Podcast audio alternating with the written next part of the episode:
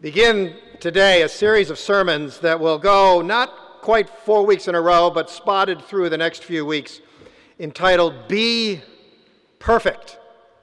That's your charge.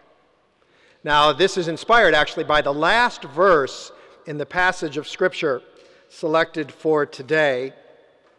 May God bless to us the reading of God's Word, fifth chapter of Matthew.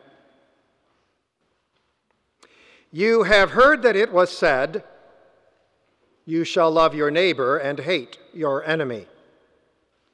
But I say to you, love your enemies and pray for those who persecute you, so that you may be children of your Father in heaven.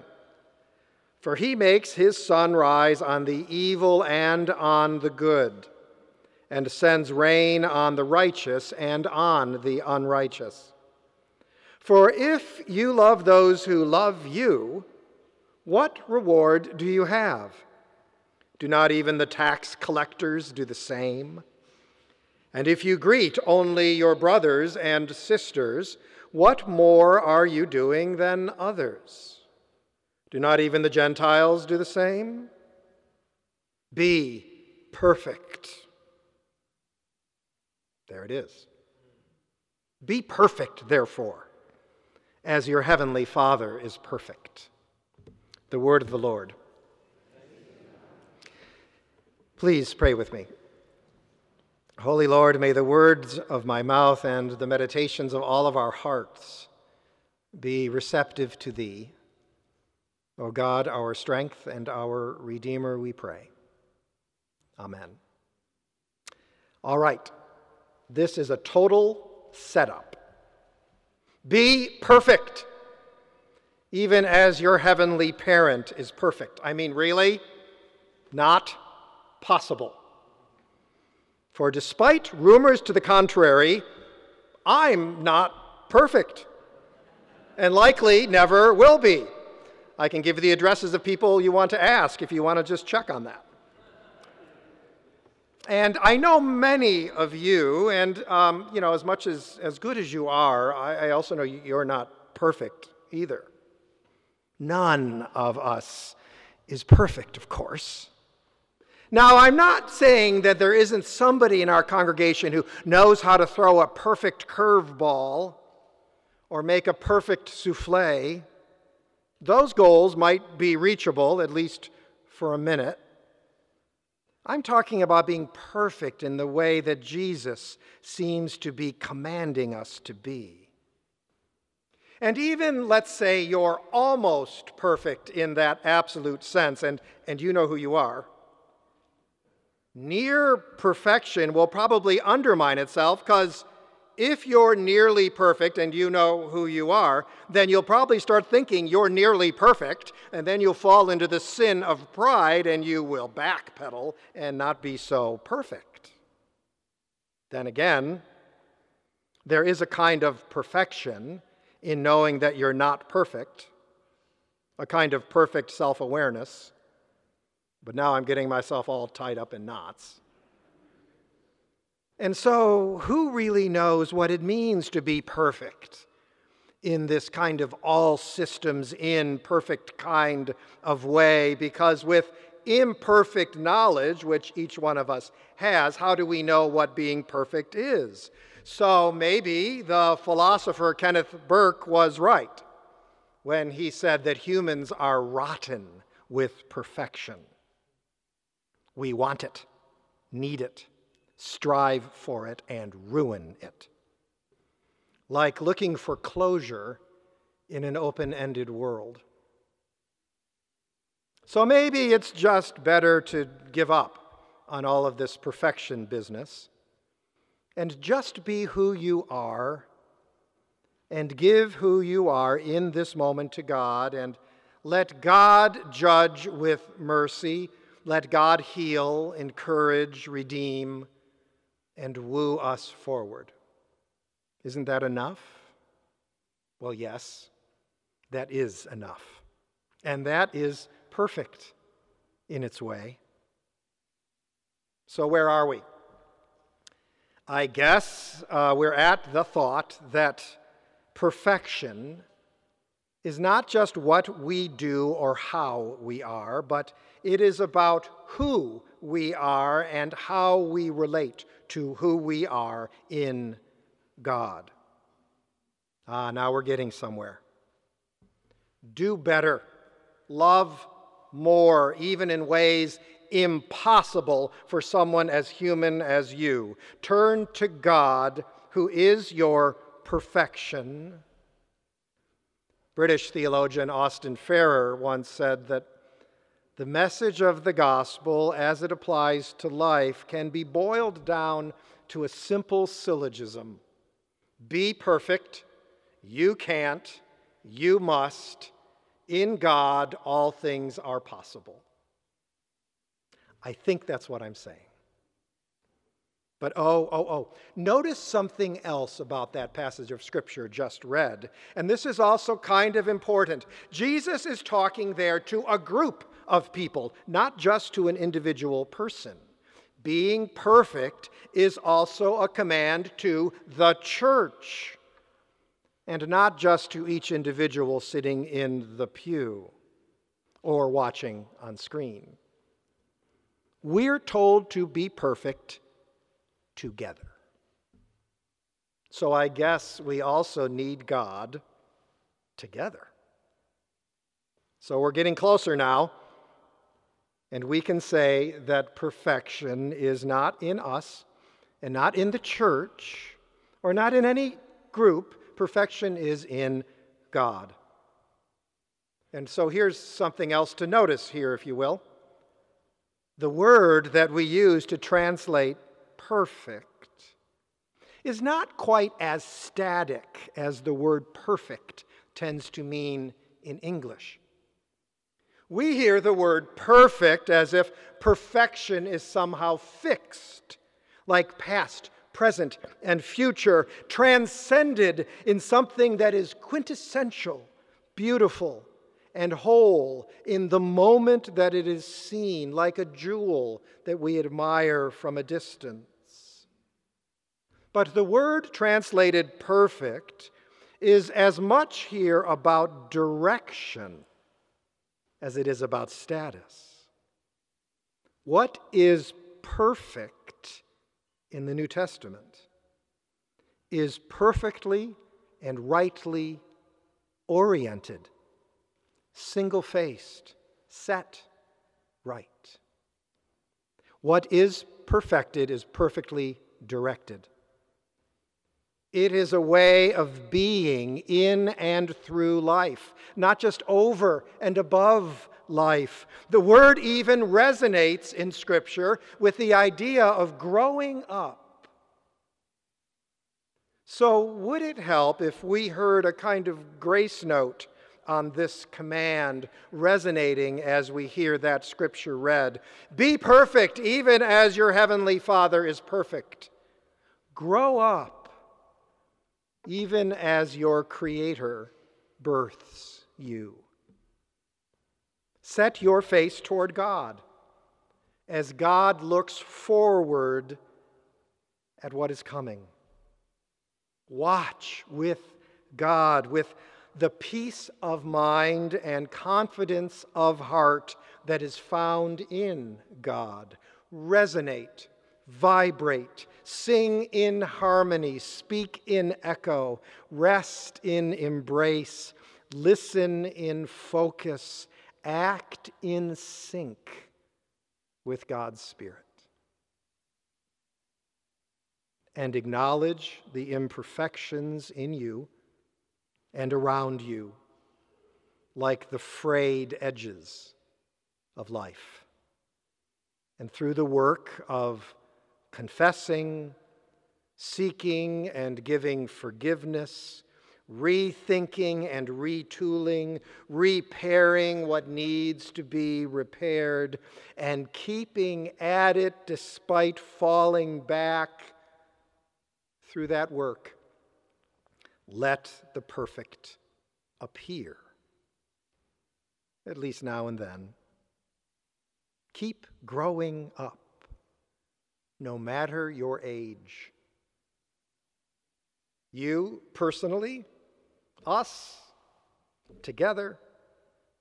Yes. But, but isn't that more poetry than reality? Where's real life in all of this? How do we know that we are on the way? How do we avoid the circle of self deception or that pendulum swing between self righteousness and self pity that catches us all too often as imperfect as we are?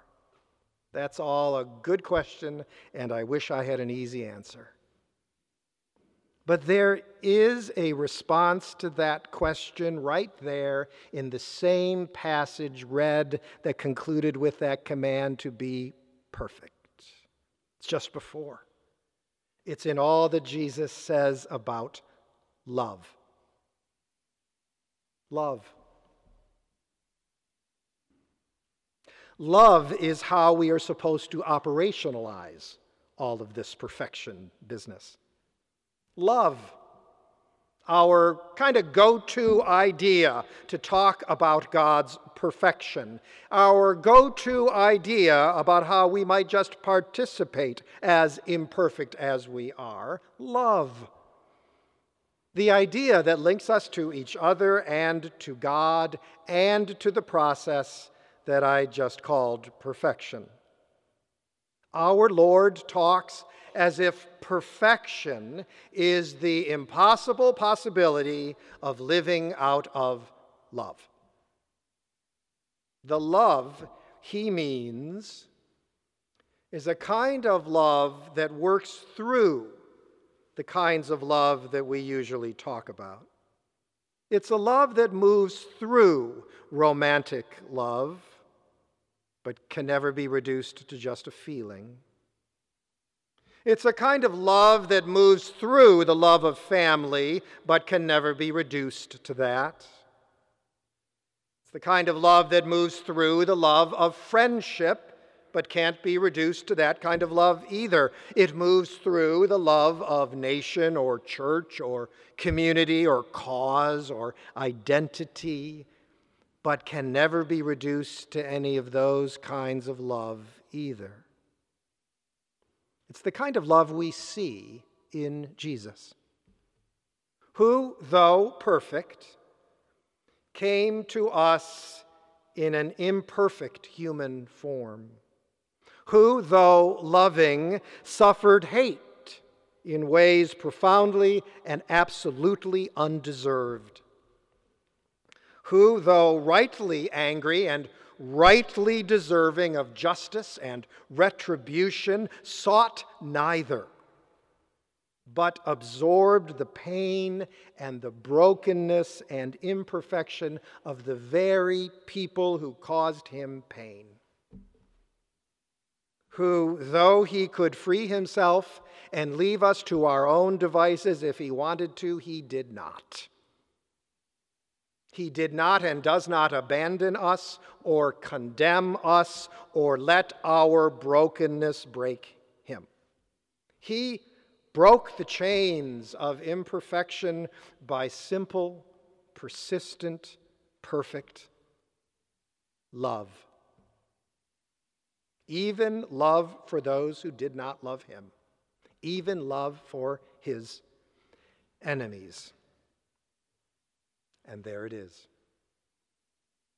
The answer to how we can see the direction act of us in this command to be perfect is grace stronger than resentment? Is faith stronger than fear? Is love stronger than hate? Jesus named evil and was wise to sin and imperfection. He healed what spiritually and sometimes physically ailed us. He showed us favor and patience and tolerance. He taught goodness without compromise and yet never lorded it over us. He lived with us but did not fall into the mess that was all around him and around us today. He did not try to feel better or justify himself by wanting harm or shame for his enemies.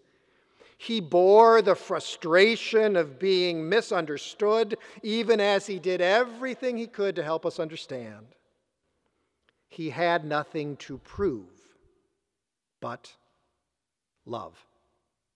Hard won, worked out love even for the unlovable, even for those who appeared unredeemable, even love for enemies, even love for enemies who would never become friends this side of paradise. This Jesus, love himself, calls us to this kind of life, and he helps us find it. Now, He is our guide, our touchstone for growing up, our impossible measure. But it is not our mission to be Jesus. For Jesus alone is Jesus, and God alone is God, and we are not. The real possibility on offer to us is to get on with it, to get oriented and to grow up bit by bit, even by fits and starts, in and toward this kind of love. Realistically, toughly, full of hope, and ready to work. Right here in this sanctuary, Right in our families and in our communities and all over the world, there are people making real choices to put themselves in the way of this kind of love, as imperfect as they are. And they're doing it with others as imperfect as they are. They're choosing love. Like our mission partners and teachers in the ministries that we support in Haiti, who are choosing to worship with joy and live with faith and teach the children and tend the sick and do the work of love in the midst of grinding poverty, in the face of genuine threats of harm and hopelessness. And like our mission partners and teachers in the educational work that we support in Bethlehem on the West Bank, people who live without civil or national rights, without control over their own futures, who live in fear, who are choosing to tell the truth without hate and who are choosing to build a future on the ground for real people of all faiths, and who are choosing to follow a nonviolent Jesus as they do. And like our friends serving individuals and families experiencing homelessness here in the valley who choose to forego richer or easier careers to help folks who are very difficult to serve and who expand their reach in the face of a crisis that is only growing. And like any one of you here today who decides against anger and chooses instead to listen to others and to your own heart and to trust that truth can still speak even when words fail, and that love can be stronger than hurt, and that all will be well one day, and to find happiness in that knowledge. And like the powerful movement that we remember this day, as we remember Dr. Martin Luther King Jr. and the strength of love that he preached. This is perfection. Be encouraged. Amen.